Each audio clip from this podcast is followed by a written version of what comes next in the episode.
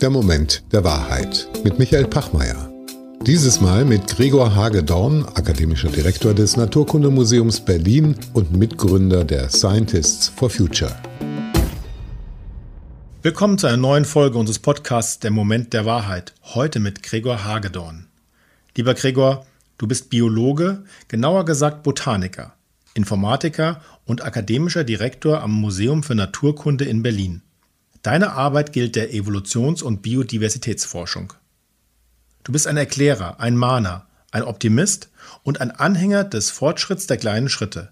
Jemand, der sich mit anderen vernetzt, um unermüdlich gemeinsam Maßnahmen zu ergreifen, die den Klimawandel und die Zerstörung der Artenvielfalt stoppen.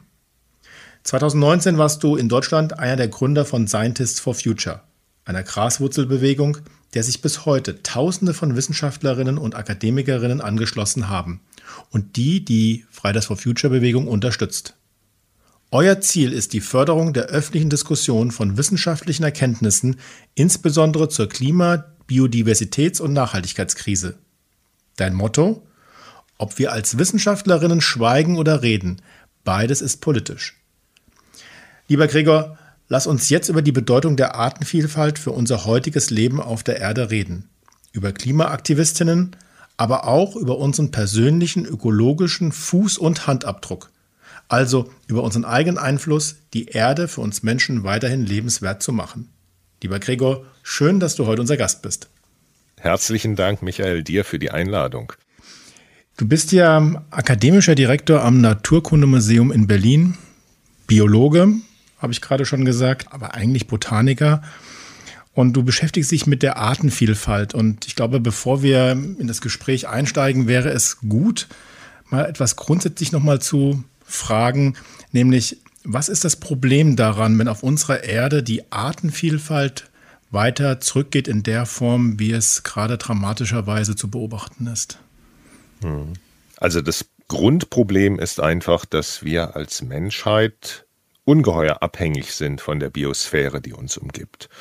Also ich denke, wir haben ja einige Träume, wir könnten irgendwie mit Tabletten, mit synthetisch erzeugter Tablettennahrung auf dem Mars leben, oder wir könnten unsere Nahrung in hydroponischen Tanks in ehemaligen Parkhäusern mit Solarzellen und L E Ds anbauen. Natürlich kann man das machen und dafür gibt es auch Marktnischen, aber unsere Ernährung, unser Trinkwasser, die Luft, die wir atmen, all das hängt von der Biosphäre ab. Und diese Biosphäre ist jetzt nicht so, dass wir können diese Biosphäre nicht zerstören. Ja, also evolutionär gesehen ist diese Biosphäre uns an Macht und auch an Langlebigkeit weit überlegen. Wir können den Klimawandel oder die, die Erderhitzung auf acht Grad hochtreiben, was schon richtig schwierig ist. Wir können noch die Atombomben dazu zünden. Ja, dann ist schon sehr viel kaputt, aber letztendlich ist, sind wir dann in Bereichen, wo es dann tatsächlich fraglich wird, in welcher Form und in welcher Populationszahl Menschen noch überleben. Und in jedem Fall ist es dann so, dass ähm, die Biosphäre letztendlich nur mit den Schultern zuckt und sagt, huch, das war aber unangenehm, und nach fünf Millionen Jahren eine völlig neue Vielfalt des Lebens hervorbringt. Aber wir können die Biosphäre, so wie jedes, wir, wir können sie so stören, wir können sie so verändern, wir können sie so in andere Zustände versetzen, dass wir als Menschen damit kämpfen, damit zurechtzukommen, dass wir uns riesige Probleme einhandeln. Und das ist nicht nur der Verlust von Arten, sondern das ist auch die Verschleppung von Arten. Einige kriegen das sicherlich mit, was mit diesen sogenannten invasiven Arten, also Arten, die, die ganz wunderbare und friedliche Arten irgendwo in einem anderen Teil dieses Planeten sind, die dann zu uns kommen und die dann in einer gewissen Übergangszeit, bis die Evolution, bis die Ökosysteme das wieder einreguliert haben, zu dramatischen Verhältnissen führen, zu dramatischen Änderungen der Ökosystemleistungen. Gibt es irgendwie so einen Zustand, wo man sagen kann, also ab dem wird es für uns recht ungemütlich? Und hast du ein Gefühl, wann so ein Zustand der, der Ungemütlichkeit für uns Menschen auf dieser Erde erreicht ist, oder sind wir da schon mittendrin? Ich denke, wir sind mittendrin. Wir sind Wir sind da mittendrin. Wir haben, wenn man jetzt auf das Artensterben fokussiert, wir haben sozusagen noch die Reserven, wir haben noch die Chancen im Kühlschrank, da wieder rauszukommen. Aber letztendlich sind wir da mittendrin. Wenn man zum Beispiel auf die letzte Woche wurden die planetaren Grenzen, wurde das Update zu den planetaren Grenzen veröffentlicht. Und ähm, in den planetaren Grenzen kann man seit Jahren sehen, dass eine der am dramatischsten überschrittenen planetaren Grenzen eben die Stickstoff- und Phosphorkreisläufe dieses Planeten sind. Und das ist unser Ernährungssystem. Das sind kumulative Effekte, ähnlich wie bei der Erderhitzung mit dem C O zwei Äquivalenten in der Atmosphäre. Das baut sich so langsam auf. Wenn wir unsere Böden immer mehr zerstören, dann wird die Fruchtbarkeit dieser Böden immer geringer. Und wenn wir gleichzeitig dem quasi entgegenarbeiten, indem wir immer mehr Kunstdünger einsetzen, dann bekommen wir Probleme in marinen Ökosystemen. Da können diese Todeszonen entstehen, weil kein Sauerstoff mehr da ist, weil zu viel Algenproduktion durch Stickstoff und Phosphor eingeleitet wird. Das sind alles laufende Prozesse, die derzeit laufen und ja, die einfach Belastungen sind. Es sind Belastungen, die immer mehr zunehmen. Was heißt das, wir haben die planetaren Grenzen überschritten? Also in der Tat, wenn man das jetzt in dieser Studie sieht, von zweitausendvierzehn bis heute, ich glaube zweitausendvierzehn waren es drei von, oder zweitausendfünfzehn waren es drei von neun planetaren Grenzen, die überschritten worden sind. Heute sind es sechs. Was heißt das, eine planetare Grenze ist überschritten? Das ist ein Versuch zu schauen, was kann dieser Planet, was kann dieser Planet aushalten. Der Planet hat sozusagen einen Wohlfühlzustand, der ist bei den meisten Grenzen überschritten. Aber Ökosysteme haben eine gewisse Resilienz, das heißt, sie können dann, sie können was ab. Ja, ne? Also der Wohlfühlzustand eines Waldes ist vielleicht der Urwald, in dem jeder Baum nur umfällt und dann von einer wunderbaren Diversität von Pilzen und anderen Organismen und Insekten zersetzt wird und so weiter. So ein Wald kann auch einiges ab. Ich kann tatsächlich Holz nutzen aus dem Wald und trotzdem ein funktionierendes Ökosystem erhalten. Genauso kann ich, sehen wir ja mit dem mit der Erderhitzung, ähm, der Wohlfühlzustand des Planeten, der ist so bei, so bei circa ein Grad. Das ist eine Schätzung, dass man sagt, also bis dahin ist so alles halbwegs in Ordnung. Und ab ein Grad, und da sind wir ja mit eins Komma zwei Grad bis dann eins Komma fünf Grad, da wird es schon ungemütlich, aber der Planet kann das im Prinzip noch ab. Daher kommt sozusagen diese Schätzung, muss man ganz klar sagen, die Gradzahlen sind Schätzungen, nicht? Aber man kann schon sagen, die Vorhersagen der WissenschaftlerInnen im Bereich der Erderhitzung, die passen ganz gut, ne? Also bis ein Grad haben alle so gesagt, irgendwie, was habt ihr komischen WissenschaftlerInnen denn für Vorstellungen? Und jetzt so bei eins Komma zwei Grad, das, ja doch, man merkt es, ne? Oder? Und WissenschaftlerInnen haben geschätzt, eins Komma fünf Grad geht auch noch. Aber dann wird es halt richtig krass. Und deshalb sozusagen die planetare Grenze, die Belastungsgrenze ist bei eins Komma fünf Grad festgelegt. Das bedeutet nicht, dass unterhalb der planetaren Grenze alles super ist, aber man schätzt ab sozusagen, wie viel, wie viel Störung kann das System noch, noch halbwegs verkraften und ab wann ist einfach aus. Ja, und beim Artensterben ist es einfach, die Arten sterben derzeit ungefähr tausendmal so schnell aus, das sind auch Schätzungen, tausendmal so schnell aus, wie sie normalerweise aussterben und wie normalerweise dann auch neue Arten entstehen würden, damit es ein Gleichgewicht gibt. Wenn ich jetzt eine planetare Grenze überschreite, kann ich die dann auch wieder unterschreiten? Also kann ich dann was tun, dass diese planetare Grenze, diese Überlastung zurückgefahren wird und wie lange dauert das? Ja, das ist, das ist eine total spannende Frage, weil tatsächlich im Bereich der Erderhitzung gibt es schon äh, Möglichkeiten, planetare Grenzen zurückzufahren. Also den C O zwei Gehalt der Atmosphäre kann ich theoretisch auch wieder reduzieren. Ich sage theoretisch, weil irgendwie es gibt solche Rechnungen, wie man da hinkommt und das sind ungeheure Mengen C O zwei, die aus der Atmosphäre entnommen werden dort in diesen Rechnungen. Das setzt einen riesigen Energieversorgungsüberschuss. Das Schuss, das braucht sehr viel Energie, das braucht sehr viel Arbeitskräfte, das braucht sehr viel Rohstoffe um tatsächlich Realität zu werden. Aber grundsätzlich kann man das rechnen.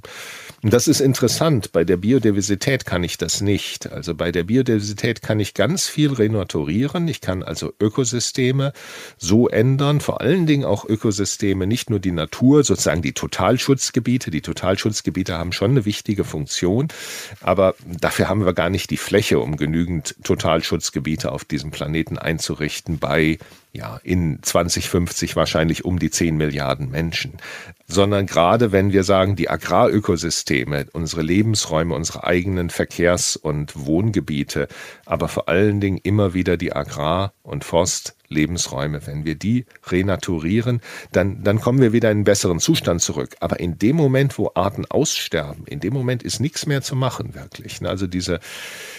Diese Vorstellung, wir bewahren irgendwo ein paar ein bisschen D N A auf und machen daraus wieder die Organismen, so wie wir irgendwie Dinosaurier vielleicht äh, nicht wirklich neu erzeugen können. Die sind, sind sehr unrealistisch und sie sind auch falsch, weil ja, stellen wir uns mal vor, wir, wir regenerieren die Menschheit aufgrund einer Hautzelle von dir. Ja, dann haben wir lauter Michael Klone auf der ganzen Welt und das ist nicht wirklich die Menschheit. Das wäre auch vielleicht eine nicht so wunderbare Vorstellung, aber das heißt, wie anpassungsfähig sind wir denn an diese Veränderungen? Also Evolution, Geschichte ist ja auch immer eine Frage von Anpassung und Veränderung.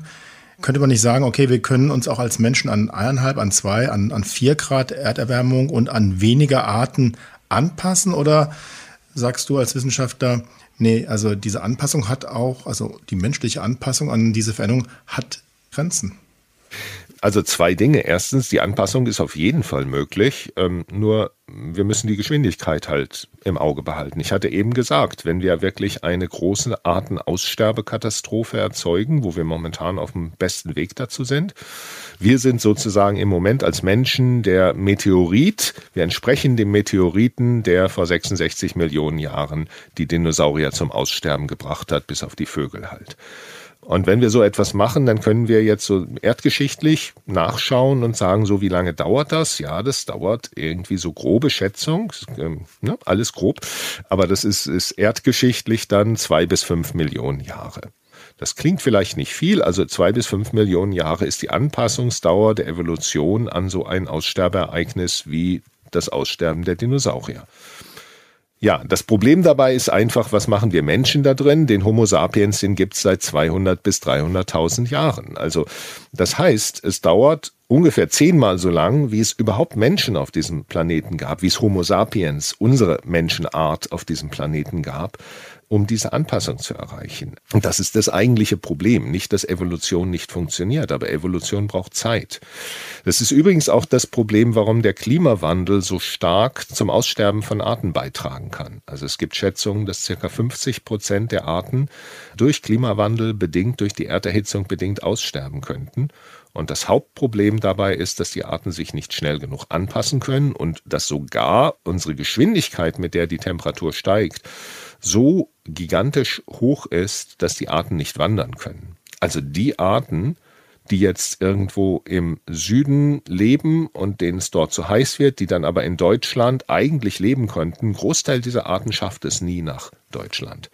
Und die Arten in Deutschland, die dann vielleicht nach Nordschweden müssten, die schaffen es nicht nach Nordschweden, obwohl es Lebensräume für sie gibt. Ja, aber diese Wanderungsgeschwindigkeit. Es gibt Arten, die können echt gut wandern und die haben auch relativ gute Prognosen.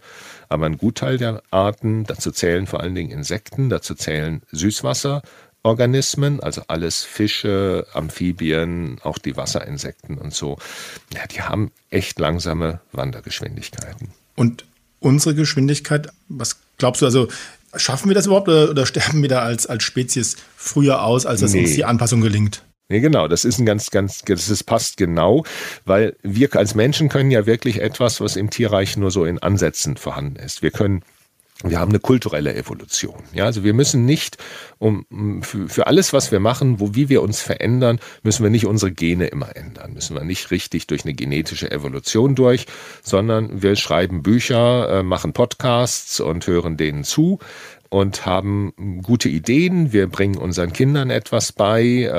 Ja, das ist kulturelle Evolution. Wir verändern uns, wir entwickeln neue Technologien. Die Frage, wie viel wir uns anpassen können, ist völlig berechtigt und niemand kann beweisen, dass wir uns nicht anpassen, aber ich möchte quasi mahnen, sozusagen aus dieser Überheblichkeit herauszukommen, dass wir sagen, ja, wir Menschen, wir machen das mit Technik, weil wir machen das nicht mit Technik, nicht? Also die Wasserversorgung von Menschen in fast allen Ländern wird nicht mit Technik gemacht, sondern das sind natürliche Prozesse, die dafür sorgen, dass genügend trinkbares Wasser da ist. Die Wasserversorgung Indiens hängt von denen, die ganzjährige, gleichmäßige Wasserversorgung Indiens hängt von den Himalaya-Gletschern ab, die schmelzen, die durch die Erderhitzung schmelzen. Das sind Dinge, da hat noch nie irgendjemand auch nur versucht, so etwas technisch zu ersetzen. Die Energie, die wir dafür brauchen, ist, bräuchten, ist gigantisch. Die technischen Infrastrukturen, die wir dafür brauchen, übersteigen alles, was wir bisher so gebaut haben. Also wir können sicherlich vieles auch technisch lösen und in einer ganz anderen Welt uns anpassen. Ich bin da auch durchaus optimistisch, dass Menschen innovativ sind und dass Menschen neue Lösungen finden. Aber das ist so eine, das ist so, ein, so eine Hochrisikostrategie, die niemand wirklich abschätzen kann, der sich nicht ganz klar macht, wie sehr wir von der Biosphäre eigentlich abhängen. Wie sieht dein Szenario aus? Wird es einen, einen schleichenden Übergang geben? Es ist ja nicht so dieser, dieser eine Tag, an dem dann die ganze Welt implodiert und, und die Menschheit nicht mehr da ist, sondern das ist ja wahrscheinlich ein evolutionär gesehen schleichender Prozess. Mhm. Das heißt, die Menschheit wird dann irgendwann auch abnehmen. Wie ist da eine Vorstellungskraft zu entwickeln, was da eigentlich passiert, um einfach diese Bedrohlichkeit und auch die, die, die Bedeutung, dass wir heute handeln müssen, den Leuten irgendwie begreifbar zu machen? Also ich glaube tatsächlich nicht, um sozusagen bei diesem Extrem anzufangen. Ich glaube nicht, dass die Wahrscheinlichkeit, dass die Menschheit ausstirbt, besonders groß ist. Und zwar genau aus den Gründen, die ich genannt habe. Also die Herausforderung für alle Organismen auf diesem Planeten, in dieser Biosphäre, ist, sich weiterzuentwickeln, ist, sich aneinander anzupassen, an die abiotischen Lebensbedingungen, aber auch an die biotischen Lebensbedingungen, die sich drastisch ändern. Also mit welchen anderen Organismen interagiere ich? Das Leben ist keine, das Leben auf diesem Planeten ist keine sozusagen Solo-Kampfveranstaltung von Einzelorganismen gegen andere, sondern das ist ein, ja, also der, wir haben das immer so, diese darwinistischen, diese pseudo-darwinistischen Vorstellungen von Survival of the Fittest. Das gibt es durchaus, aber dem muss man genauso entgegensetzen, dass das ist das Survival Survival of the most collaborative, ja, also diejenigen, die die besten Symbiosen mit anderen eingehen, die sind die fittesten letztendlich, ne? Nicht die, die alle anderen kaputt machen. Aber das ist ja ein Paradigmenwechsel, was du da gerade beschreibst, weil wir sagen ja immer umgekehrt, Konkurrenz und, und Wettkampf, ja, ist das Element, was Innovation vorantreibt. Jetzt sagst du eigentlich genau das Gegenteil. Ja, ist aber auch, ich meine, wenn irgendjemand ein Wirtschaftsunternehmen hat, dann muss der in das dazugehörige Ökosystem, in dem Ökosystem erfolgreich sein und nicht irgendwie außerhalb des Ökosystems. Außerhalb des Ökosystems erfolgreich zu sein, ist extrem selten. Ähm, natürlich, es gibt dann Disruptionen und bei den Disruptionen kann man sehr reich werden, aber letztendlich diese Disruptionen, die erzeugen dann halt wieder ein, ein funktionierendes Ökosystem, ein Wirtschaftsökosystem quasi. Also Ja, ich, also ich kann nur empfehlen, zum Beispiel so die, die Bücher von Lynn Margulis zu lesen. Die hat sehr viel über Symbiose, die hat diese Endosymbionten-Hypothese mal erfunden, dass also unsere Zellen quasi ein Symbioseprodukt von verschiedenen Bakterien sind und dass überhaupt unsere zellkernhaltigen Zellen auch ein Produkt von Symbiose, von guter Zusammenarbeit sind. Der eine schluckt den anderen, aber er verdaut ihn nicht, sondern macht dann, lässt ihn dann als Mitochondrien weiter leben und daraus entwickeln sich die Kraftwerke, total faszinierend. Aber Lynn Margulis hat das auch auf andere Punkte sehr, sehr gut dargestellt, wie viel wir eigentlich durch Kollaboration leben. So, zurück zu der Frage. Also ich glaube nicht, dass, dass die Menschheit ausstirbt. Das ist nicht auszuschließen. Aber wir sind als Menschen jetzt so biologisch gesehen schon ziemlich gut im Überleben, gerade angesichts äh, wandelnder Umstände. Wir sind über den gesamten Globus verteilt. Es gibt auf diesem Globus noch genügend Menschen, die relativ primitiv leben, die also nicht so, die eine hohe Resilienz dadurch haben, die nicht von riesigen Abhängigkeiten, gegenseitigen Abhängigkeiten getrieben sind oder gefährdet sind. Ich glaube, Menschen werden überleben. Was tatsächlich die Gefahr ist, ist, ja, welche Herausforderungen schaffen wir in welcher Zeit? Und wenn die sich so aufstauen, ne, wenn sie die, wenn die unsere Reaktionskapazitäten übersteigen, und ich glaube, das sehen wir ja irgendwie, ne, beim Klima, beim Klimathema wurde so ein bisschen auf die Pausetaste gedrückt, als Covid kam, weil niemand Zeit hatte, sich darum auch noch ausreichend zu kümmern. Wir, wir sind als Menschen in unseren derzeitigen Gesellschaften nicht besonders schnell handlungsfähig, und das kann in einen anderen Zustand umwandeln, das hoffe ich sogar, dass bei einem bestimmten externen Druck wir sehr viel schneller werden können, als wir es derzeit sind. Aber letztendlich, glaube ich, sind wir uns alle einig, dass unsere Anpassungsfähigkeit immer begrenzt ist, und das kann halt zu Katastrophen führen. Die Katastrophe ist nicht das Aussterben, das Katastrophe ist eben sehr viel Leid, sehr viel Hunger, Kriege und Bürgerkriege, das hängt zusammen dann, weil Menschen legen sich nicht einfach in eine Ecke und sterben, wenn sie kein Haus mehr haben, wenn sie keinen Ort mehr haben, an dem sie Nahrungsmittel anbauen können. Und das ist so eine Kaskade, die niemand durchrechnen kann. Das ist einfach nur ein sichtbares, hohes Risiko von Leid, von Tod, von auch Bevölkerungsreduktion, das kommen kann, aber dass niemand jetzt sagen wird, das muss. Machen wir es mal konkret. Wer wird denn sich besser anpassen können? Wer hat die Ressourcen, dass er oder sie Technik nehmen kann und sich gegen diese Umweltveränderungen besser schützen kann? Wer ist das auf dieser Erde? Welche, in welchen Geografien, in welchen Gesellschaften siehst du die Menschen, die einfach besser darauf reagieren können, auf diese Umweltveränderungen? Das ist eine gute Frage. Ich sehe tatsächlich bei einer extremen Polykrise, glaube ich, sind es die primitiven Gesellschaften, die resilienter sind, die also nicht von globalen Warenströmen abhängig sind, die nicht von Solarpanelen und Windkraft abhängig sind, sondern die sehr autonom agieren. Das ist aber, und das müssen wir uns klar machen, das sind auch Gesellschaften, in denen es sehr wenig Bildung gibt, in denen es äh, sehr viel Leid gibt, in denen es auch heute Hunger gibt. So, und auf der anderen Seite hoffen natürlich einige Leute, sich sozusagen da rauskaufen zu können, nicht? Also zu sagen, wir sind so reich, wir bauen jetzt alles vor, und wir, ja, viele reiche Menschen. Es gibt reiche Menschen, die bauen sich Bunkeranlagen in Amerika. Es gibt reiche Menschen, die sich Grundstücke in Neuseeland kaufen als Fluchtort, wenn es mal unangenehm wird und so weiter. Wo sind diese primitiven Völker heute zu Hause? Die sind wenig in Europa. Sie sind zum Beispiel im, in den nördlichen Ländern, also in den Gebieten Kanadas, Skandinaviens und äh, Russlands, gibt es sozusagen Menschengruppen, die primitiv ist so ein bisschen, aber die sehr einfach leben. Die haben unter Umständen, die haben unter Umständen auch irgendwie durchaus Technik, aber die leben noch einen Lebensstil, wo es dann einfach unangenehm wird, wenn man kein Auto mehr hat und nicht mehr ins Krankenhaus kommt, aber man kann trotzdem weiterleben. Man hat eben nicht die medizinische Versorgung, aber man kann sich selbst am Leben erhalten, man kann seine Nahrung, seine Kleidung herstellen.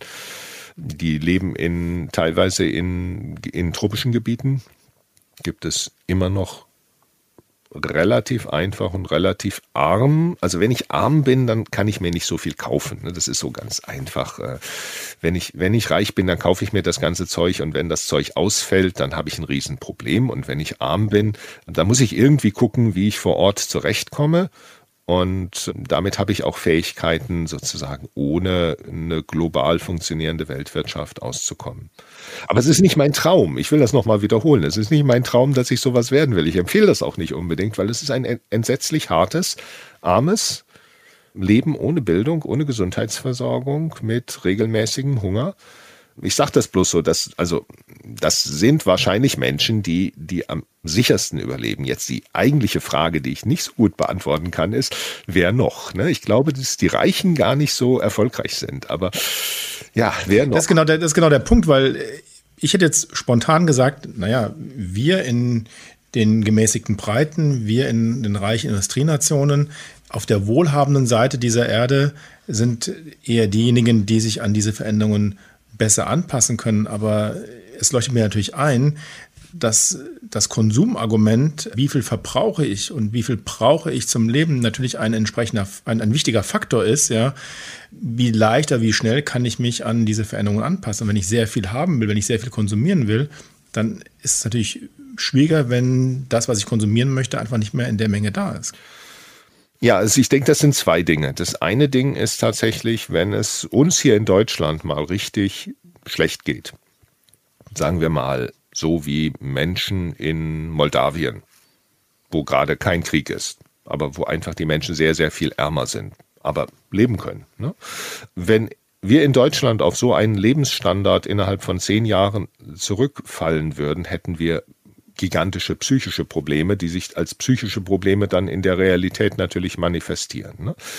Also ich glaube, es gibt sehr viele Menschen, die das nicht aushalten würden, die das psychisch nicht aushalten würden, ihren Lebensstandard so verändert, so zwangsweise verändert zu sehen. Das ist durchaus eine reale, ein reales Problem.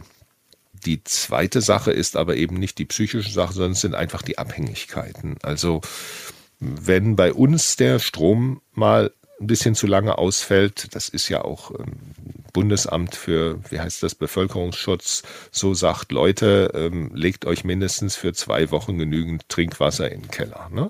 Tut keiner, aber wenn man sich das anschaut, dann wissen die, warum die das sagen. Die sagen das ja nicht, weil sie irgendwie Prepper-Fantasien oder sonst was haben, sondern die sagen das, weil es tatsächlich einfach so ist. Das meine ich so mit Resilienz. Es ist einfach so, sobald irgendwie der Strom ausfällt und sobald unser vernetztes Stromsystem irgendwie deutschlandweit mal ausgefallen ist, da haben wir ein Problem. Ich bin ganz optimistisch, dass wir das lösen würden. Aber einfach, man muss sich klar machen, man, man läuft dann in Probleme rein. Das kann zwei Wochen dauern, wenn, wenn man richtig Pech hat. Und in der Zeit gibt es kein Trinkwasser, es gibt auch kein Benzin. Ja, wenn es kein Benzin gibt, ähm, wie kriege ich mein Brot, ne? Die Brotfabrik, irgendwie vierhundert Kilometer vor der Stadt, die hat das Mehl noch.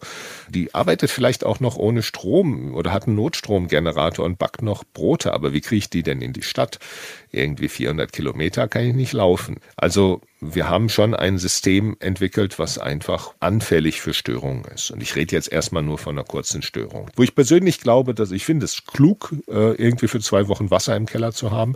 Aber wo ich nicht glaube, dass das eine Katastrophe wird, wenn wir mal so ein Blackout haben. Da gibt es ja auch irgendwie Literatur drüber. Ich glaube sogar ein Buch, das so heißt. Aber ich, ich erwähne das gerade nur, um einfach zu zeigen, wir leben in hochgradigen Abhängigkeiten. Und die sind schon real. Gregor, ich habe gelesen, du sprichst hin und wieder auch von einem Konsummoratorium. Was meinst du damit ganz genau?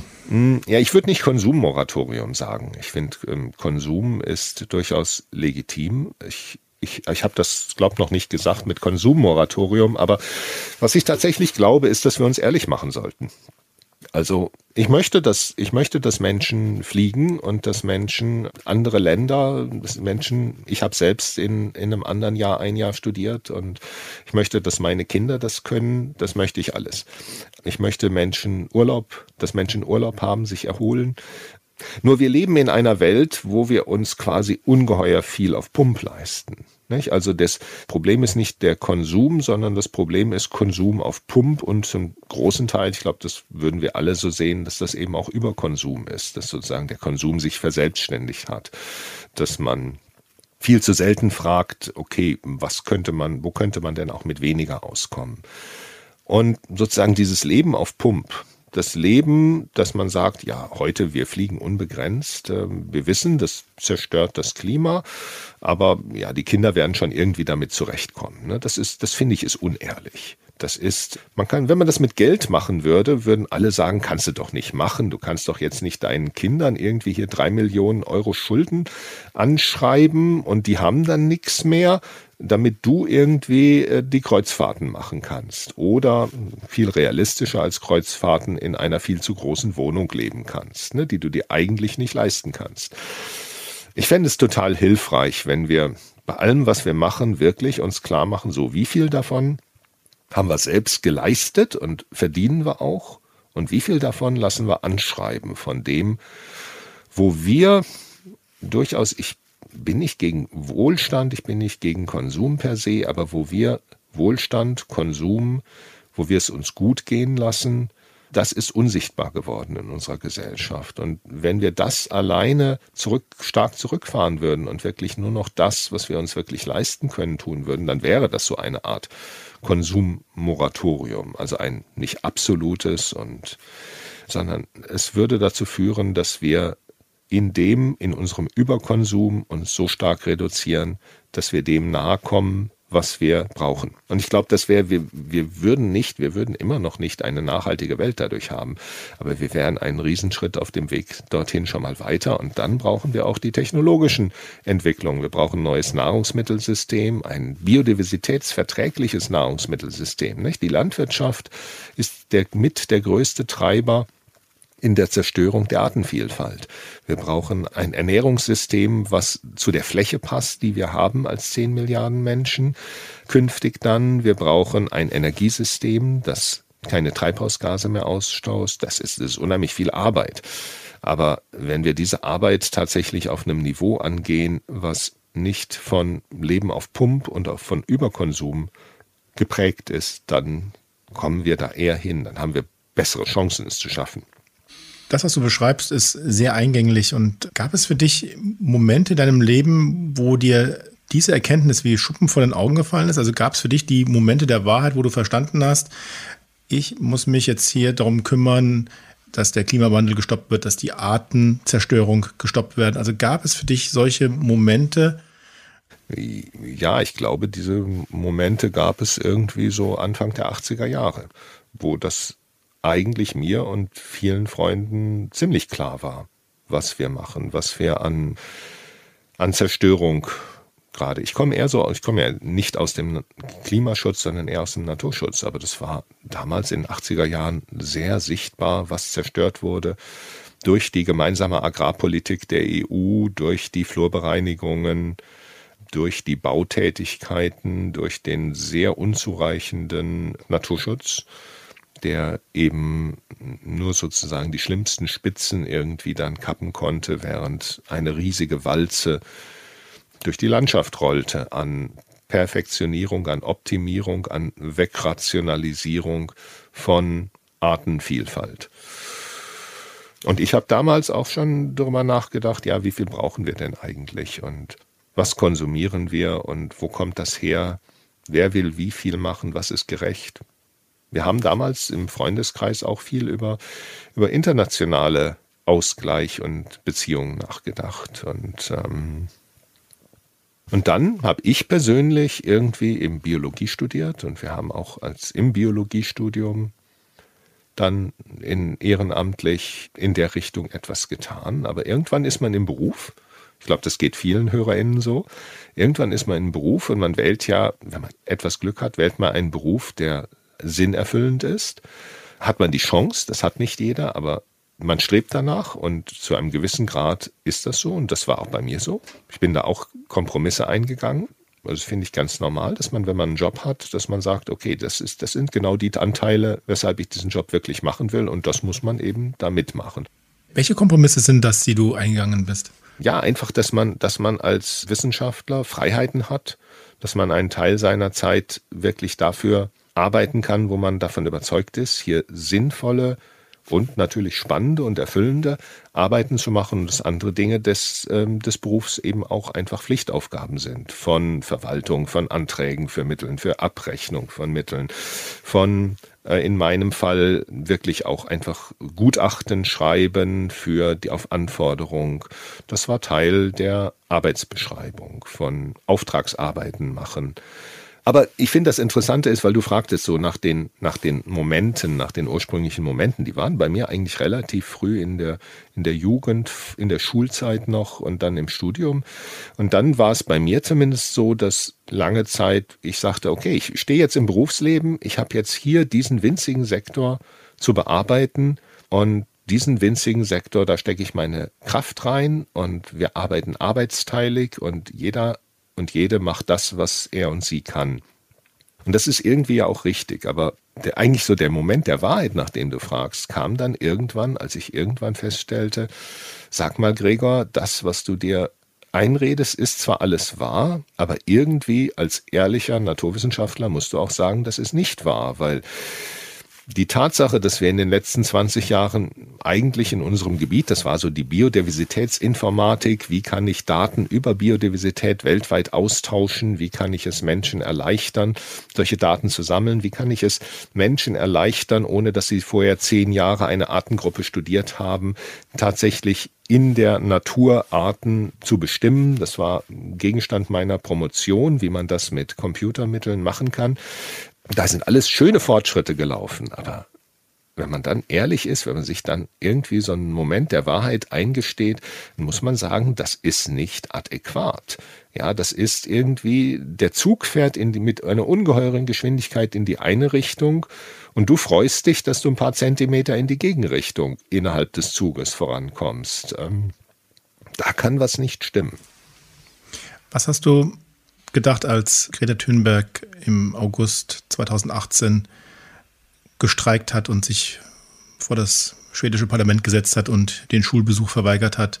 Ja. Ich frage das vor dem Hintergrund, weil du bist einer der Mitgründer von Scientists for Future in, in Deutschland, die ein Jahr später sich gegründet haben und dessen Aufruf heute über Tausende von Akademikern und Wissenschaftlerinnen gefolgt sind. Weil du gerade darüber geschrieben hast, über deinen eigenen ökologischen Handabdruck sozusagen. Was kannst du eigentlich beeinflussen? Was ist dann in dir vorgegangen, als du dann diese junge Frau im Fernsehen gesehen hast, mit der Wirksamkeit, die diese Frau dann entfacht hat weltweit? Genau, das ist das Stichwort. Ich habe mich schlichtweg nur gefreut, dass dort eine junge Frau Wahrheiten sagt, denen ich völlig zustimmen kann und die auch andere Menschen gesagt haben, viele aber nicht. Viele haben auch im Wissenschafts- und im Nachhaltigkeitsforschungsbetrieb sich zu anderen Wahrheiten hinreißen lassen, von zu Wahrheiten von schaut mal, was wir für tolle Fortschritte machen. Ne? Das muss man ja sagen, wenn man Geld bekommen hat und anschließend den Fördermittelgebern das Gefühl geben muss, dass das Geld ungeheuer wirksam verwendet wurde. Aber viele haben das gesagt, durchaus, sie wurden aber nicht gehört. Das steht in den I P C C-Berichten ja drin, aber niemand las sie. Und das war schon sehr frustrierend für mich und KollegInnen, sozusagen zu versuchen, darüber Diskussionen in Gang zu bringen. Und als Greta Thunberg das geschafft hat, muss ich sagen, ich habe mich einfach nur gefreut. Ich fand das fantastisch und ähm, ich... Ähm, Also wir haben als Scientists for Future uns auf keinen Fall, oder als, als Gruppe von Leuten, die gab es ja damals nicht, wir haben uns damals auf keinen Fall irgendwie so nach der Methode, oh, aber jetzt die plötzlich, die, die, die wird gehört und wir nicht oder so. Nee, also das habe ich von niemandem erlebt, das hatte ich nicht. Wir haben uns einfach gefreut, dass jemand einen Weg gefunden hat und tatsächlich in die Köpfe und Herzen von Menschen eindringen konnte mit einer Direktheit, mit einer Unverblümtheit, mit einer ungekünstelten Sprache, die viel Wahrheit enthielt. Trotzdem habt ihr dann diese Gruppe gegründet, Scientists for Future, eine Graswurzelbewegung, die ja dann auch im Zuge der Zusammenarbeit mit Fridays for Future für mich eine enorme Kraft entfacht hat, weil das Besondere für mich an dieser Jugendbewegung Fridays for Future ist ja, dass sie die Argumente, die Forderungen ableitet aus euren wissenschaftlichen Erkenntnissen. Also diese Kollaboration, das finde ich ja das Faszinierende, weil sie argumentativ eigentlich nie angreifbar waren, weil sie immer darauf hingewiesen haben, was ihr Wissenschaftlerinnen erzeugt hat an Erkenntnissen über eben die Veränderungen der Biosphäre und hat damit aber auch euch in meiner Wahrnehmung eine Aufmerksamkeitsbühne in der Öffentlichkeit gegeben, die vorher vielleicht gar nicht so da war. Oder wie habt ihr das wahrgenommen? Nee, so würde ich es nicht sagen. Also erstmal erstmal die Leistung von Greta Thunberg und allen Menschen, die mit ihr zusammengearbeitet haben und Fridays for Future, hing nicht von uns als Scientists for Future ab. Die haben die wissenschaftlichen Erkenntnisse selbst ernst genommen. Die haben selbst sich die Arbeit gemacht, tatsächlich diese Berichte und die Publikationen zu lesen, zu verstehen, zu diskutieren und dann auch in ihrer Sprache zu machen. Das haben wir nicht wir gemacht. Das war ja auch vorher. Das war ja auch lange bevor im Januar, Februar zweitausendneunzehn dann Scientists for Future entstanden ist. Insofern, also irgendwie als einer von sehr, sehr vielen WissenschaftlerInnen, die in der Richtung arbeiten, war das aus meiner Sicht einfach nur großer Respekt für diese jungen Menschen, die es schafften, so wissenschaftsbasiert zu arbeiten. Und zwar ohne unsere Hilfe. Sie hatten sicherlich Gesprächspartner, Sie hatten sicherlich viele Gesprächspartner, Einzelgesprächspartner auch von Wissenschaftlern, aber eigentlich keine organisierte Wissenschaftssystemhilfe. Okay. Glaube, das ist ganz wichtig zu, ich habe davon noch nie gehört, dass es das gegeben hat. Ich weiß, dass es Einzelpersonen gab, mit denen sie in engen Kontakt gibt oder gibt, aber das war kein organisierter, sozusagen die Wissenschaft beschließt jetzt mal, was gesagt werden würde. Nein, das waren, das waren die publizierten Dinge, die allen zur Verfügung standen. Und als Scientists for Future dann entstand, das war die Situation eigentlich, dass gerade jetzt hier in Deutschland viele JournalistInnen, natürlich nicht alle, viele PolitikerInnen, natürlich nicht alle, anfingen sozusagen die Glaubwürdigkeit dieser jungen Menschen untergraben zu wollen. Und da kamen dann diese Erzählungen, die müssen doch erstmal, die haben doch keine Ahnung, die müssen erstmal Schule und Studium beenden und dann können wir mit ihnen reden und Klimaschutz muss man den ExpertInnen überlassen und so weiter. Und an dieser Stelle, da haben wir dann tatsächlich so ein bisschen uns organisiert und haben gesagt, also das ist jetzt was, unsere Aufgabe ist es nicht, auf die Straße zu gehen. Und die sind viel besser da drin, die sind auch viel besser darin, ihre Wahrheiten, ihre sie persönlich betreffenden Wahrheiten auszusprechen als wir. Aber diese Behauptung, dass irgendwie die aktuelle politische Regierung, dass die Regierung irgendwie im, im Besitz der Informationen sei und richtig handeln würde und dass die jungen Menschen keine Ahnung hätten, die ist einfach fachlich, sachlich, wissenschaftlich falsch. Und da müssen wir gegenhalten. Das ist eine Verpflichtung. Da haben wir eine Verpflichtung, uns nicht mehr nur zu freuen, sondern zu sagen, das ist falsch. Nein, die jungen Menschen, das sind diejenigen, die die Berichte tatsächlich gelesen haben. Und viele der PolitikerInnen, die in Talkshows auftreten, haben diese Berichte noch nie wahrgenommen. Das haben wir dann nicht gesagt, aber das war so. Und insofern, das waren dann Scientists for Future, was dann letztendlich siebenundzwanzigtausendachthundert WissenschaftlerInnen unterschrieben hatten. Und habt ihr danach das Gefühl gehabt, dass ihr mehr gehört worden seid als in den Jahren zuvor? Und wie sind dann diese Diskurse mit Medien, mit Journalistinnen, mit Wählerinnen, aber auch mit Politikerinnen denn aus eurer Sicht gelaufen? Haben die euch zugehört? Also ich glaube, und unser Haupteffekt war erstmal, ähm, dass den, den Menschen von Fridays for Future zugehört wurde. Also diese... Das haben, glaube ich, alle erkannt, dass ähm, irgendwie dieses Wegwischen, dieses Anzweifeln, diese persönlichen Angriffe, äh, ihr seid viel zu jung, ihr habt keine Ahnung und außerdem habt ihr irgendwie auch schon mal warm geduscht, dass die nicht mehr so gut funktionieren. Da haben wir, glaube ich, einen ganz großen Beitrag dazu geleistet, diese Diskussion von diesen Ablenkungsmanövern zu bereinigen. Und dadurch sind junge Menschen sehr wirksam geworden in der Diskussion, es wurde ihnen viel zugehört. Und sie haben sehr viel Wissenschaftskommunikation in dieser Rolle betrieben. Sie haben viele Menschen zum Umdenken gebracht. Und tatsächlich auch wir als WissenschaftlerInnen wurden mehr gehört. Es gab Auftritte von auch Scientists for Future auf Parteitagen verschiedener Parteien, einschließlich der C D U zum Beispiel. Die Menschen wollten uns hören. Das fand ich sehr gut. Die PolitikerInnen waren ein bisschen aufgewacht aus ihrem, wir wissen doch alles, wie es geht und wir reden doch seit dreißig Jahren darüber und sind bestens informiert. Also es gab ein, eine gewisse, unterschiedlich natürlich, das ist klar, aber es gab bei vielen und auch von verschiedenen Parteien eine gewisse Offenheit und eine gewisse Informationsdurst. Was haben wir denn jetzt hier eigentlich verpasst? Ne, das war so, würde ich so zusammenfassen, dass viele PolitikerInnen merkten, okay, oh, da passiert was und das haben wir überhaupt nicht auf dem Schirm und da haben wir was verpasst und da müssen wir irgendwie mal wieder uns informieren. Das war ein sehr guter Effekt. Die Frage ist halt, damals haben auch viele WählerInnen überlegt, wie wichtig sind verschiedene Themen. Es gibt ja immer so diese Barometer der wichtigsten Themen, da kann man das sehr gut verfolgen. Aber wie es so häufig ist, die Themen, die wechseln sich ab. Wir alle haben nur einen sehr begrenzten Swimmingpool für Sorgen, Pool of Worry, ja, äh, sagen die Psychologen. Und wenn das nächste Thema kommt, dann ist es so ein hinten offenes Schieberegister, vorne rein und hinten fällt es dann nach unten raus. Das ist unsere Aufmerksamkeitsspannen, unsere Aufmerksamkeitsfähigkeiten, aber auch unsere Lernfähigkeiten sind einfach begrenzt.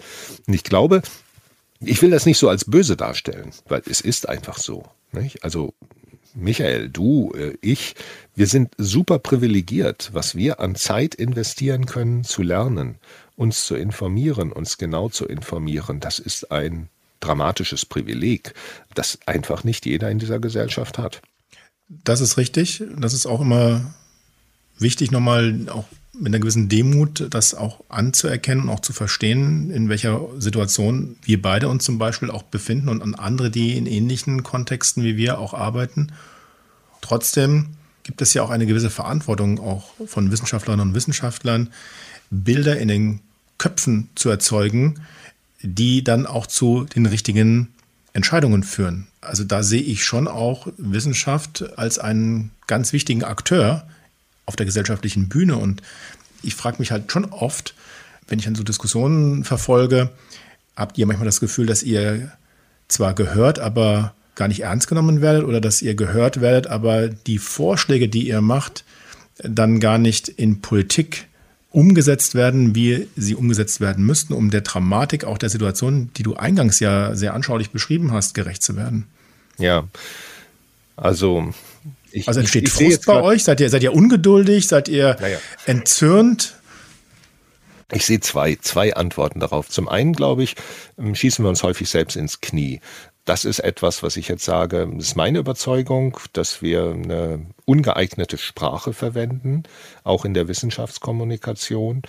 Und da sind wir uns nicht einig. Ich persönlich bin der Ansicht, wir müssen viele Bilder verwenden. Ja, also wenn ich über den C O zwei Gehalt der Atmosphäre rede, dann rede ich gerne davon, dass ich sage, also ne, das Problem mit dem C O zwei ist schlichtweg, das ist ein Abfallprodukt und wir verwenden unsere gesamte Luft als Mülldeponie. Und diese Mülldeponie ist schlichtweg voll und die beginnt jetzt schon zu rutschen quasi als Mülldeponie da oben in der Atmosphäre. Und das sehen wir aber nicht, weil das Zeug so unsichtbar ist. Wenn das schwarz wäre, würden wir, hätten wir quasi kein Problem. So ein Bild, glaube ich, das kann in den Köpfen bleiben. Oder ein Bild, irgendwie, wie handeln wir denn, wenn wir nicht schnell genug handeln? Wenn wir nicht an, wenn wir handeln, wenn wir immer sagen, oh wunderbar, was haben wir alles für tolle Fortschritte? Und wenn wir kleine Fortschritte großen Problemen entgegensetzen, dann ist, dann verwende ich gerne das Bild von, wir sitzen in einem Schnellzug und der Schnellzug, der fährt mit zweihundert Kilometern pro Stunde durch die Gegend. Und jetzt hören wir am Mobiltelefon, hast du schon gehört, da fährt dieser Zug und der Führer ist gestorben und irgendwie hat der vorher die Sicherungsanlagen außer Kraft gesetzt. Und der fährt jetzt mit größter Geschwindigkeit weiter und irgendwann wird das zu einem Unfall führen. Und jetzt habe ich so die üblichen, wenn ich in diesem Bild bleibe, habe ich die üblichen Sachen. Ja, rede ich jetzt überhaupt drum? Ist das denn gerechtfertigt, meinen Mitpassagieren Angst zu machen? Und wenn wir dann reden, zu welchen Lösungen kommen wir? Kommen wir zu den derzeit so populären Lösungen, dass wir sagen, ja, wir müssen was tun, irgendwas, egal wie viel, ne, Hauptsache in die richtige Richtung. Und dann fangen wir an, auf dem Gang vom Zug nach in, zum Zugende hin zu joggen, weil das ja die Geschwindigkeit des Zuges reduziert, ne? Das ist keine Lösung. Das ist aber so diese, diese Scheinlösung, die wir immer so, nach denen wir lechzen quasi, nach denen wir uns sehnen und die auch teilweise eben empfohlen werden, zu sagen, ja, ihr müsst die Leute mitnehmen, ihr müsst ihnen kleinste Lösungen anbieten, die sie wenigstens tun können, damit ihr sie mitnehmt und so weiter. In dem Bild ist für mich die wichtigste Sache, dass man diese, diese, dieses Leiden, dieses Bewusstsein von Risiko, diese Verzweiflung, dass es vielleicht die richtigen Lösungen, dass die nicht leicht sind, dass die anstrengend sind, dass sie teuer sind, dass man das aushalten muss. Weil im Zug gibt es eine Lösung, es gibt die Notbremse. Ja, aber kommt vielleicht keiner drauf, wenn man die ganze Zeit Richtung Zugende joggt, ne? Also sozusagen zu dem Gesamtbild. Ich glaube, solche Bilder sollten wir erzählen, aber da sind wir uns nicht einig. Es gibt viele Wissenschaftler, die sagen, wir müssen in nüchterner, neutraler, sachlicher Sprache reden. Wir müssen diese typische Sprache verwenden und solche emotionalen Bilder, das ist einfach nicht angemessen für Wissenschaftskommunikation. Ich glaube, da schießen wir uns ein bisschen ins eigene Knie, weil Menschen können Bilder behalten, aber können irgendwie einen Haufen von Fakten, der auf drei D I N A vier Seiten verteilt ist, einfach nicht aufnehmen. Damit sind wir un- unwirksam. Ne? Erwartest du von der Politik, dass sie diese Handbremse zieht? Ja, ich erwarte von Politik, PolitikerInnen, dass sie ehrlich sind. so ehrlich, wie ich es von Ihnen auch erwarte, angesichts eines äh, vielleicht drohenden, früher mal drohenden Atomkriegs. Ich erwarte auch nicht, dass die Politiker sagen, ach Leute, alles kein Problem und macht euch keine Sorgen, sondern dass sie ehrlich sind, dass sie die geeigneten Maßnahmen treffen, um tatsächlich die Katastrophe zu verhindern. Und dazu müssen Sie in unserer demokratischen Gesellschaft die WählerInnen mitnehmen. Wenn Sie den WählerInnen immer erzählen, ist alles ganz einfach und wir sind die Größten und haben alles im Griff, ja, dann glauben die WählerInnen das. Das ist jetzt ein spannender Punkt, weil die Frage ist ja auch der Überlastung der Menschen in diesen Veränderungen. Was kann man da zumuten? Also wie viel Ehrlichkeit braucht es tatsächlich auch von Seiten der Politik? In was müsste aus deiner Sicht jetzt sofort investiert werden? Und was muss man auch ehrlicherweise in einer Gesellschaft aussprechen und dann gleichzeitig aber auch gucken, dass die persönlichen Belastungen nicht zu groß werden, dass dann die Menschen sich von den politischen Institutionen entfernen und, wie wir es ja gerade auch mit Erschrecken immer wieder beobachten, dann zu Rechtsradikalen und zu Personen und Gruppen sich zugehörig fühlen, die dann halt in den starken Anführer mimen. Und wo ist da die Balance aus deiner Sicht, die wir einhalten müssen? Also ich, ich erwarte... Ich erwarte eine Ehrlichkeit, dass die Risiken sehr, sehr groß sind, auf die wir zusteuern.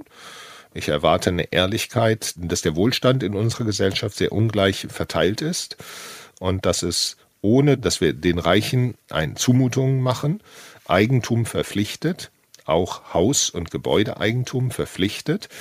Die Lage ändert sich und diejenigen, die das Geld haben, müssen auch tatsächlich akzeptieren, dass sie hier jetzt ihrer Verpflichtung nachkommen und umgekehrt zu sagen, und es gibt viele Menschen, die leben an ihrem persönlichen Existenzminimum in dieser Gesellschaft oder viel zu nah dran und die können diese Belastungen, die zum Beispiel durch die Änderung der Raumzuteilung, durch die Änderung der Heizkosten, durch die Änderung der Verkehrskosten, durch die Änderung von Nahrungskosten auf sie zukommen, die können die nicht abfedern. Und im Prinzip steht sowas im Klimavertrag drin, dass es ein Klimageld geben muss. Also etwas, das systematisch sagt, okay, alle zahlen mehr und jeder in Deutschland bekommt die gleiche Summe dann ausgezahlt und diejenigen, die sparsam leben, die ohnehin nicht viel Geld ausgeben, die bekommen letztendlich ein wenig mehr und haben damit dann die Spielräume für zum Beispiel auch individuelle Ungleichheiten. Das betrifft halt nicht jeden gleich und andere, die müssen ein wenig draufzahlen. Ich rede da nicht davon, dass wir alle irgendwie Gleichmacherei betreiben, aber diese Ehrlichkeit, dass wir an unserer Wohlstandsverteilung ein bisschen was drehen müssen, um sich wirtschaftlich ehrlich zu machen, um das Geld, was wir bisher irgendwie auf Kosten, auf die Kosten der Kinder schieben, um das Geld selbst tragen zu können, die fehlt mir. Und im Moment sieht es ja so aus, als ob Österreich hat das Klimageld als Klimabonus jetzt einfach eingeführt. Die waren da ganz schnell. Nicht? Ähm, irgendwie, wer kriegt es? Jeder. Was muss ich machen? Nix. Finde ich eine gute Botschaft. Das überzeugt Menschen, glaube ich. Und in Deutschland irgendwie, wer kriegt es? Ja, die Menschen, die schon ein Einfamilienhaus haben und ein Elektroauto zu hohen Kosten, die bekommen jetzt eine Riesenförderung, wenn sie ein Solardach mit einer Batterie und einer Batterie, die dann das Elektroauto laden kann, sich noch dazu holen. Die werden gefördert. Diejenigen, die Dienstwagen haben, werden gefördert. Aber die Menschen, die tatsächlich arm sind, die werden vergessen. Da wird jetzt das Klimageld anscheinend nicht eingeführt nach der Methode, wir brauchen die Milliarden für andere Zwecke, um eine Halbleiterfabrik in Magdeburg anzusiedeln und Ähnliches. Das ist nicht ehrlich. Das ist, das ist extrem kurzfristig gedacht und meiner Ansicht nach verstärkt das, ich würde nicht sagen, dass das die einzige Ursache ist, aber das verstärkt die Unzufriedenheit mit Politik. Es gibt sehr schöne Studien darüber, wer in welcher Einkommensspanne eigentlich oder wie viel Prozent der Menschen in welcher Einkommensspanne eigentlich wählen. Na, also wir, wir kennen immer die durchschnittliche Wahlbeteiligung, aber wenn man das aufschlüsselt nach, was die ersten zwanzig, die zweiten zwanzig und die letzten zwanzig dann an Wahlbeteiligung haben, das ist dramatisch.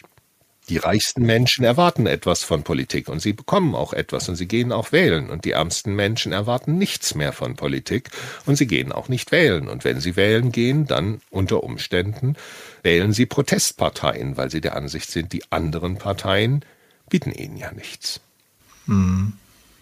Das heißt, es ist also ein Appell an, an Politik, nicht danach zu gucken, dass ich kurzfristig wiedergewählt werde, sondern dass ich jetzt die Verantwortung, die ich habe, nutze, um zum einen in die Schutzmaßnahmen zu investieren, die notwendig sind, in den Umbau unseres Energiesystems zu investieren und auf der anderen Seite klarzumachen, wer hier am meisten momentan profitiert. Und wenn du sagst, die Reichen, wäre nochmal die Frage, wen meinst du damit genau? Kann man das mal etwas spezifizieren? Wer sind die Reichen, die dann aber stärker zu belasten, weil denen auch mehr zuzumuten ist, um damit auch wieder mehr Vertrauen in demokratische Institutionen zu bekommen? Ist das sozusagen die Logik, in der du argumentierst?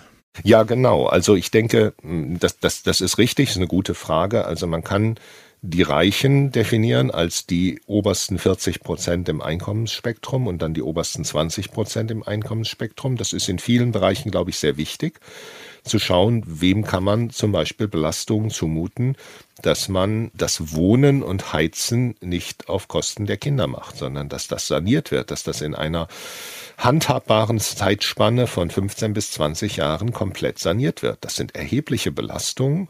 Und ein Teil unserer Bevölkerung muss sagen, okay, da muss ich einen Urlaub weniger machen oder etwas vom Konto nehmen. Ich werde etwas weniger auf dem Konto dann haben, und um das zu finanzieren. Und anderen muss geholfen werden. Also das sind eher so, eher so in zwanziger Schritten reich. Aber es gibt natürlich auch die Frage, und das ist dann eher eine Frage, was braucht der Staat? Ja, also ein Drittel des Wohlstandes in Deutschland ist in den Händen von ein Prozent der Bevölkerung. Das nächste Drittel ist dann in den Händen von den nächsten neun Prozent. Also die obersten zehn Prozent besitzen zwei Drittel des Wohlstandes in Deutschland und die restlichen neunzig Prozent nur noch das letzte Drittel. Da kann man meiner Ansicht nach auch wirklich, muss man drüber nachdenken. Es gibt Aufgaben, die muss man, da, da ist, geht es darum, das individuelle Leben und die individuelle Verantwortung. Kann ich mir Nahrung, Wohnung, Heizen leisten, Verkehr leisten? Das ist die eine Sicht, und die andere Sicht ist, was muss der Staat tatsächlich staatlicherseits tun? Unter Umständen auch an Förderprogrammen und Ähnliches, und wo kommt das Geld dafür her? Und da ist schon, würde ich sagen, da sollte man jetzt nicht sagen, irgendwie, wir wollen irgendwie einen Sozialismus oder sonst was einführen. Aber wenn man mal sich das Ziel setzt auf die Wohlstandsverteilung von neunzehnhundertsiebzig, also auf die Verteilung, relative Verteilung von Wohlstand von neunzehnhundertsiebzig, eher ein bisschen in die Richtung zu gehen. Ich finde, das ist ein zumutbares politisches Ziel. Ich finde es auch interessant, weil wenn man dann anschaut, die oberen zehn Prozent der Einkommenspyramide, die oberen fünf, die, das obere ein Prozent der Einkommens- und Vermögenspyramide, dann stellt man auch fest, das sind diejenigen, die zu fast fünfzig Prozent dafür verantwortlich sind, dass C O zwei emittiert wird. Also es gibt ja eine sehr offenkundige Korrelation zwischen Reichtum und Vermögen auf der einen Seite und dem Ausstoß an C O zwei auf der anderen Seite. Und wenn wir von Belastungen reden, das hat natürlich eine signifikante Reduktion des, des C O zwei in der Atmosphäre zur Folge, wenn man sich auf diese oberen ein oder oberen fünf Prozent der Vermögenspyramide konzentrieren würde in den Maßnahmen, weil ich auch glaube, dass denen das in der Tat auch wirtschaftlich zumutbar ist, etwas zu reduzieren. Und ich finde immer die Diskussion, dass wir so auf die anderen, schwächeren Einkommensgruppen in Deutschland uns so fokussieren, das führt, glaube ich, auch genau zu dieser Polarisierung, die wir dann in der, in der politischen und gesellschaftlichen Diskussion auch haben, und führt dann auch zu den Wahlentscheidungen Richtung populistischen und rechtsradikalen Parteien, die wir nicht haben wollen. Also warum tun wir uns so schwer, uns an die zu wenden, die auch am meisten für den Ausstoß von C O zwei verantwortlich sind? Mhm. Ich glaube, es gibt zwei Antworten. Die eine Antwort ist, wir sind in ein neoliberales Paradigma gerutscht, dass Dinge unhinterfragt als selbstverständlich betrachtet werden. Also es gibt Dinge, die sind wissenschaftlich eigentlich widerlegt, zum Beispiel dieser Trickle-Down-Effekt, dieser vermeintliche Trickle-Down-Effekt. Ja, natürlich hat man einen Trickle-Down, aber wenn man jetzt anschaut, was mit wie viel Geld dann erreicht wird, was unten ankommt von dem Geld, dann hat man kein effektives System geschaffen. Kannst du Trickle-Down nochmal ganz kurz erklären? Ja, Trickle-Down bedeutet, wenn, wenn ich sozusagen den Reichsten sehr, sehr, sehr viel Geld gebe, dann fließt da von diesem Geld natürlich ein bisschen was wieder ab an diejenigen, die die Luxusgüter, die sie konsumieren, haben. Vielleicht haben sie einen sehr gut bezahlten Privatjet-Piloten. Und dann hat der Privatjet-Pilot ja auch wieder Geld und kann in seiner Gemeinde ein bisschen teurere Nahrungsmittel kaufen. Und dann hat der Ökobauer hat jetzt auch was abgekriegt von dem Geld, das der Superreiche oder die Superreiche dort erhalten hat. Also das Geld, das läuft so leicht runter. Das ist so eine Vorstellung, die natürlich nicht völlig falsch ist, aber die man einfach vergleichend betrachten muss, meiner Ansicht nach. Und nach, ich bin kein Ökonom, aber nach dem, was ich weiß, ist sie ökonomisch als relativ unsinnig erkannt, aber sie steckt so in den Menschen, in den Köpfen der Menschen fest, dass Neoliberalismus gut ist. Die zweite Sache ist, und da bin ich eigentlich eher auf der Seite der Liberalen, so zu sehr dirigistisch zu arbeiten, zu sehr mit Ordnungsrecht zu arbeiten. Das empfinden viele Menschen als schwer erträglich, als unproduktiv. Ja? Also wenn ich Landwirt oder Landwirtin bin und ich muss irgendwie viel zu viel meine Arbeitszeit damit verbringen, irgendwelche Sachen, die ich gar nicht genau messen kann, wie viel Klee ich denn jetzt geerntet habe, in große Bücher einzutragen und riesige Formulare auszufüllen, damit ich dann die für mich zum Überleben notwendigen Subventionen bekomme. Das ist, das ist eine bürokratische, ordnungsrechtliche Ansätze sind das, die nicht immer produktiv sind. Und da wehren sich Menschen gegen und sagen dann ja, also weg mit den Regeln. Das ist, das, da stecken wir so ein bisschen drin. Und die, die tatsächlich die, die Alternative, die seit über hundert Jahren vorgeschlagen wird, nämlich tatsächlich diese, diese Sachen, die wir auf Kosten der Kinder machen, also wo wir sagen, okay, jetzt das ist, das zahle ich halt einfach nicht. Ne? Ich fahre Auto und erzeuge Feinstaub. Und die Kosten von dem Feinstaub, der erzeugt wird, nämlich die Lungenerkrankungen, die tragen einfach alle. Die müssen alle zahlen über ihre Krankenversicherung. Das sind so die typischen Mechanismen, ja, wo man Kosten auf andere verschiebt. Und die, die seit über hundert Jahren vorgeschlagenen, jetzt mit der C O zwei Steuer, einem eingeführten Mechanismen, dass man sagt, der Staat hat die Aufgabe, diese Kosten tatsächlich auf diejenigen, auf die Verursacher umzusetzen. Machen. Das heißt, der Staat sagt dann nicht irgendwie, es gibt nicht irgendwie zehntausend Vorschriften, wie eine Bremse aussehen muss, sondern der Staat sagt, okay, Bremsen, wie viel Feinstaub, messt das und Feinstaub kostet so viel. Ja, wenn du ein Auto produzierst oder importierst, dann hat das irgendwie eine Bremse. Fein macht Feinstaub, geht, geht quasi nicht ohne, kann mit mehr oder weniger sein, ne? Macht Feinstaub, kostet, wir kennen Kosten, wir haben Kostenschätzungen, die sind nur grob. Ja, aber meine Güte, schaut euch mal eure Steuererklärung an, was da alles an Pauschalisierung und grob drin ist. Da können wir in anderen Bereichen auch einiges nur schätzen und grob machen. Und diese groben Kosten, die werden dann aufgeschlagen. Diese Alternative wird viel zu wenig verwendet und stattdessen sozusagen macht man diesen Kampf. Die beste Wirtschaft ist, wenn es gar keine Regeln gibt, wenn es also einen sehr neoliberalen Kapitalismus gibt oder wir müssen alles regeln und haben eine Art Planwirtschaft und die Menschen sagen, ich ersticke. Ich glaube, da gibt es einen Zwischenweg und der Weg wird immer noch zu wenig beschritten. Das ist ein interessanter Punkt, weil das ist so mein persönlicher Moment der Wahrheit gewesen, als ich in den neunziger Jahren das Buch von Ernst Ulrich von Weizsäcker gelesen habe, Erdpolitik. Da hat er nämlich genau das beschrieben. Er hat nämlich genau beschrieben, dass die Kosten, die wir verursachen durch die Art und Weise, wie wir produzieren und konsumieren, dass die sich in den Preisen heute gar nicht widerspiegeln. Ja. Und er hat ja dafür plädiert mit dem technischen Begriff der Internalisierung externer Kosten, also heißt Umweltschäden. Den habe ich jetzt die ganze Zeit mühsam vermieden. Okay, ist aber also gut. Die Kosten, die entstehen dadurch, dass ich halt Umwelt zerstöre, dass die sich halt auch wieder in den Preisen für Waren und Dienstleistungen widerspiegeln. Wenn das wäre, dann würden nämlich umweltschädliche Produkte teurer werden und umweltschonende Produkte günstiger werden. Und damit hättest du auch eine Lenkungsfunktion. Also eigentlich eine sehr, eine sehr ökonomische Logik, die er da verfolgt hat zur Steuerung von am Ende auch Verhalten, Kaufverhalten. Das hat mir einfach gezeigt, es gibt zum einen die Erkenntnis über die Umweltveränderungen und es gibt auch schon die Lösungen, wie ich dem begegnen kann, wie ich Klimawandel, Artensterben stoppen kann und dass wir eigentlich keine Erkenntnis, sondern ein, ein Umsetzungsproblem haben, ja. Diese Instrumente, die es gibt, einfach anzuwenden. Ich habe ein schönes Beispiel für diese Kostensache noch, also auch aus meinem früheren Bereich. Wir, wir wissen alle, Glyphosat ist ein fragwürdiges Herbizid. Ja? Es hat vermutlich deutlich mehr Folgen, schädliche Folgen, als man ursprünglich angenommen hat. Aber die Diskussion in der E U ist ja, dass man wahrscheinlich die Glyphosat-Zulassung verlängern wird. Ich finde diese Diskussion, die ist, die ist sicherlich schwierig, aber ich will einen Aspekt einbringen. Glyphosat ist zugelassen worden und man hat im Verlauf von etlichen Jahrzehnten der Anwendung festgestellt, dass bestimmte Dinge bei der Zulassung äh, vielleicht etwas optimistischer eingeschätzt wurden, als sie in der Realität sind. Jetzt könnte ich Glyphosat verbieten. Die Industrie hat längst zugelassene Nachfolgeprodukte. Teilweise schon zugelassen, vielleicht auch noch nur im Schrank, sozusagen in der internen Forschung, damit sie schnell zugelassen werden können. Ich glaube, meistens Letzteres, weiß ich jetzt nicht so genau. Aber letztendlich haben die, haben die Nachfolgeprodukte für Glyphosat in der Pipeline.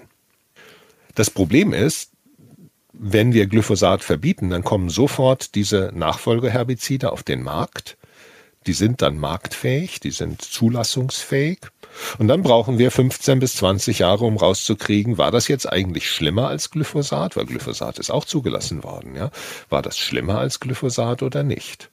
Also sehr potente Organismen, abtötende Chemikalien in der Landwirtschaft auszubringen und dabei überhaupt keine Schäden und keine Nebenwirkungen zu haben, ist ein Traum. Nicht? Das gibt es nicht, sondern es ist eine Abwägung in einem Dilemma. Und dieses Dilemma löse ich tatsächlich sehr schlecht, wenn ich einfach nur sage, jetzt ist Glyphosat verboten und ich muss ein Nachfolgeprodukt jetzt austesten.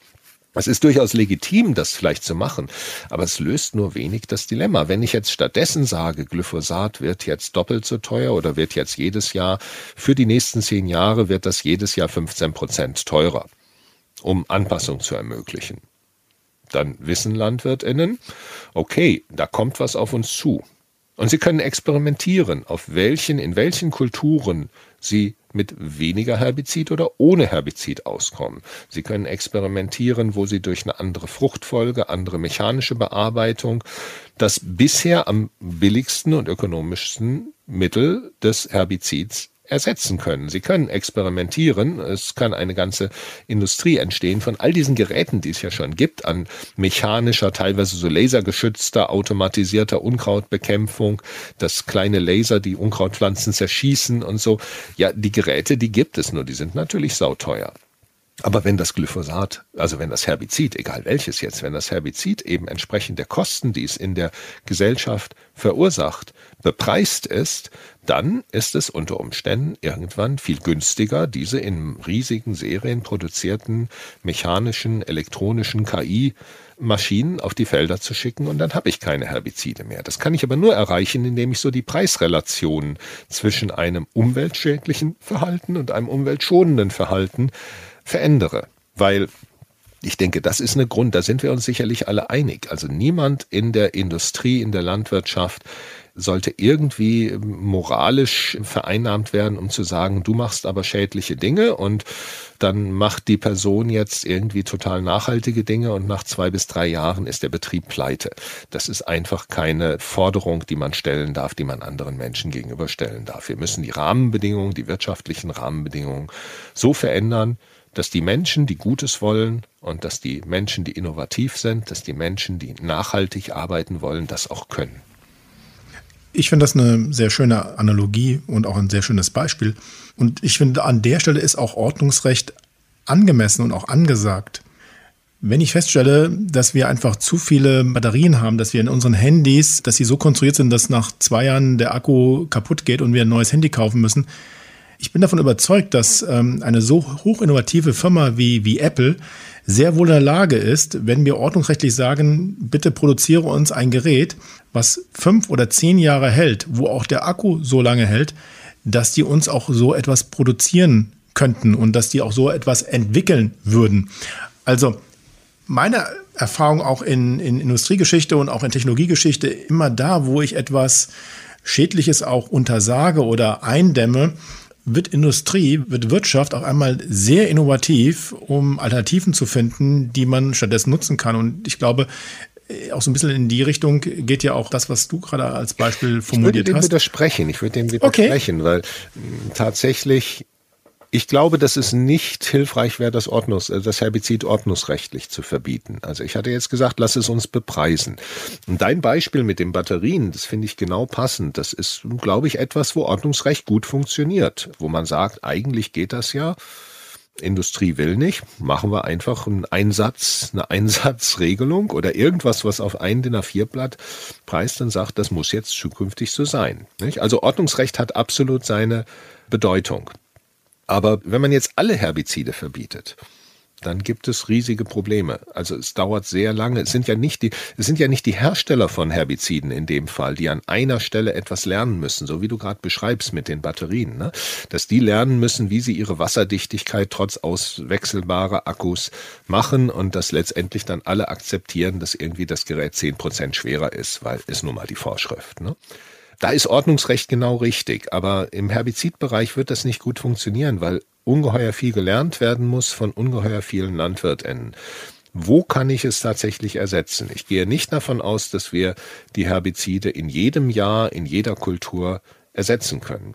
Vielleicht in dreißig Jahren durch den Preisdruck gibt es dann die Innovation. Da bin ich durchaus positiv. Aber wenn ich das einfach nur verbiete, dann habe ich ein Riesenproblem erzeugt. Und viele Dinge sind dann einfach nicht mehr möglich. Und ähm, das wird dann häufig im Ordnungsrecht so abgefedert, dass das Ordnungsrecht halt nicht mehr eine D I N A vier Seite lang ist, sondern dreihundert Seiten und fünftausend Ausnahmeregelungen hat und niemand versteht es. Und wenn ein Landwirt dieses dreitausenddreihundert Seiten Ding dann auf dem Tisch hat, dann sagt er also, jetzt reicht's, ich mache keine Landwirtschaft mehr. Ich gebe meinen Betrieb auf, was sehr viele Landwirte leider tun. Okay, habe ich verstanden, dass es da einen instrumentalen Mix gibt, wo einmal die Preislenkung und das Ordnungsrecht halt abgewogen werden müssen, an welchen Stellen man es wie einsetzt. Wenn du dich in das Jahr zwanzig fünfzig versetzen würdest und eine Rede einer U N-Generalsekretärin lauschen würdest, was glaubst du, würde diese Person rückblickend auf die Jahre, auf die zwanziger, auf die dreißiger, auf die vierziger Jahre diesen Jahrhunderts berichten? Ja, ich glaube, ich glaube, das ist so eine der, der, der Haupterkenntnisse von mir vielleicht, dass wir einfach, wir, wir stecken alle in unserem Leben drin und es ist fürchterlich schwer, da rauszukommen. Aber eine Methode ist tatsächlich mal zu gucken, jetzt stell dir mal vor, du bist in der Zukunft und wir haben tatsächlich eine nachhaltige Welt. Wir haben die, die Nachhaltigkeitsziele der Vereinten Nationen sind zwar nicht zwanzig dreißig erreicht worden, aber zum Beispiel, wie du sagst, zwanzig fünfzig. Und, ähm, und ich glaube, dass die Menschen dann und auch du und ich dann anders als auf unsere Gegenwart gucken wollten. Ne? Also ich glaube, im Jahr zwanzig fünfzig, wenn die U N-Generalsekretärin da eine Rede hält zum Feiern des Erreichens der Nachhaltigkeitsziele, dass sie dann sowas sagen wird. Es ist schwer vorzustellen, dass das, was wir heute als ein Verbrechen gegen die Menschlichkeit betrachten, damals normal war. Ja, was ist das nicht für ein Verbrechen gegen die Menschlichkeit, den eigenen Kindern die Lebensgrundlagen zu zerstören? Das ist normal heute. Nein, das ist nicht normal. Das ist genauso wenig normal, wie es normal ist, Menschen zu versklaven. Das passiert ja immer noch, aber dass es nicht normal ist, das haben wir, glaube ich, verstanden. Und ich glaube, wir müssen diesen Schritt gehen, dass es nicht normal ist, den eigenen Kindern die Lebensgrundlagen zu zerstören oder auch Menschen in anderen Ländern die Lebensgrundlagen zu zerstören. Ich meine, das machen wir ja derzeit auch mit der Klimakrise, mit der Erderhitzung. Ja, also in Europa gibt es Probleme, wir haben Probleme, aber wir können für uns vielleicht sagen, ja, da brauchen wir halt mehr Klimaanlagen und so, ne? Wir sind ja die Reichen, aber es gibt viele Länder, Bangladesch oder das Mekong-Delta, ja, das ist äh, ein riesiges Gebiet, das ist die Ernährungsgrundlage für viele, viele Millionen Menschen, was einfach bereits bei relativ geringen Meeresspiegelanstiegen komplett wegfällt, was nicht mehr nutzbar ist. Das ist das, was wir tun und das ist nicht normal. Das ist nicht normal, wenn das unsere direkten Nachbarn wären, Wohnung daneben und wir würden sagen, ja, also ich, ich möchte aber jetzt in, ich weiß, irgendwie in zehn Jahren kannst du nichts mehr zu essen haben, aber ich möchte trotzdem in Urlaub fliegen. Das wäre nicht normal. Aber wir empfinden es als normal. Das ist unsere Normalität. Und ich glaube, da braucht man wirklich Reflexion und auch natürlich Angebote, weil nur zu sagen, das wäre jetzt nicht gut, wenn ich, aber ich brauche, ich schaffe es gar nicht mehr. Wir brauchen Wege, wir brauchen Schritte. Aber die Schritte müssen groß genug sein. Das hatte ich ja vorher gesagt, ne? Also das Joggen zum Zugende, das bringt nichts. Trotzdem brauchen wir Schritte. Wir können nicht irgendwie alle Däumchen drehen und sagen, irgendwann muss der Riesenumschwung kommen. Und meine persönliche Einschätzung, gerade zum Beispiel am Gebäudeenergiegesetz, was die Wärmeversorgung unserer Wohnungen angeht, das hat mit gewissen Ambitionen gestartet. Auch das war schon problematisch. Aber das, was jetzt am Ende sozusagen von der, aus der Verzögerungsdiskussion in den, zwischen den politischen Parteien herausgekommen ist, ist so weit von jeder Wirksamkeit, von jeder angemessenen Wirksamkeit entfernt, dass es meiner Ansicht nach nicht akzeptabel ist. Natürlich sind es Fortschritte, aber es sind die Fortschritte des Richtung Zugende, Joggens, statt sich darum zu kümmern, wie kann man das Unglück verhindern. Lieber Gregor, lass mich abschließend noch ein Bild stellen und damit auch eine abschließende Frage verbinden. Wenn wir uns vorstellen, dass wir in diesem Raumschiff Erde sitzen, gemeinsam, was sind deine Tipps für die Besatzung? Ja, das ist, wir sind in einem Raumschiff Erde, ne? Unser Planet trägt, ich hatte eben gesagt, circa zweihundert bis dreihunderttausend Jahre gibt es Homo sapiens. Seitdem fahren wir mit diesem Raumschiff Erde durchs Weltall. Und wenn wir das jetzt irgendwie übertragen, so Science-Fiction-mäßig jetzt mal umdenken, wir sitzen in so einer kleinen Blechbüchse, worauf müssten wir alles achten? Was wäre Normalität, ne? Klar, wir müssten auf unsere Vorräte achten. Wir müssten vor allen Dingen auch auf Abfall achten, ne? Was machen wir mit dem Abfall, ne? Und in so einer kleinen Blechbüchse, da könnte man nicht viel Abfall irgendwie sagen, ach, ist egal, ne? Sondern das müsste alles recycelt werden.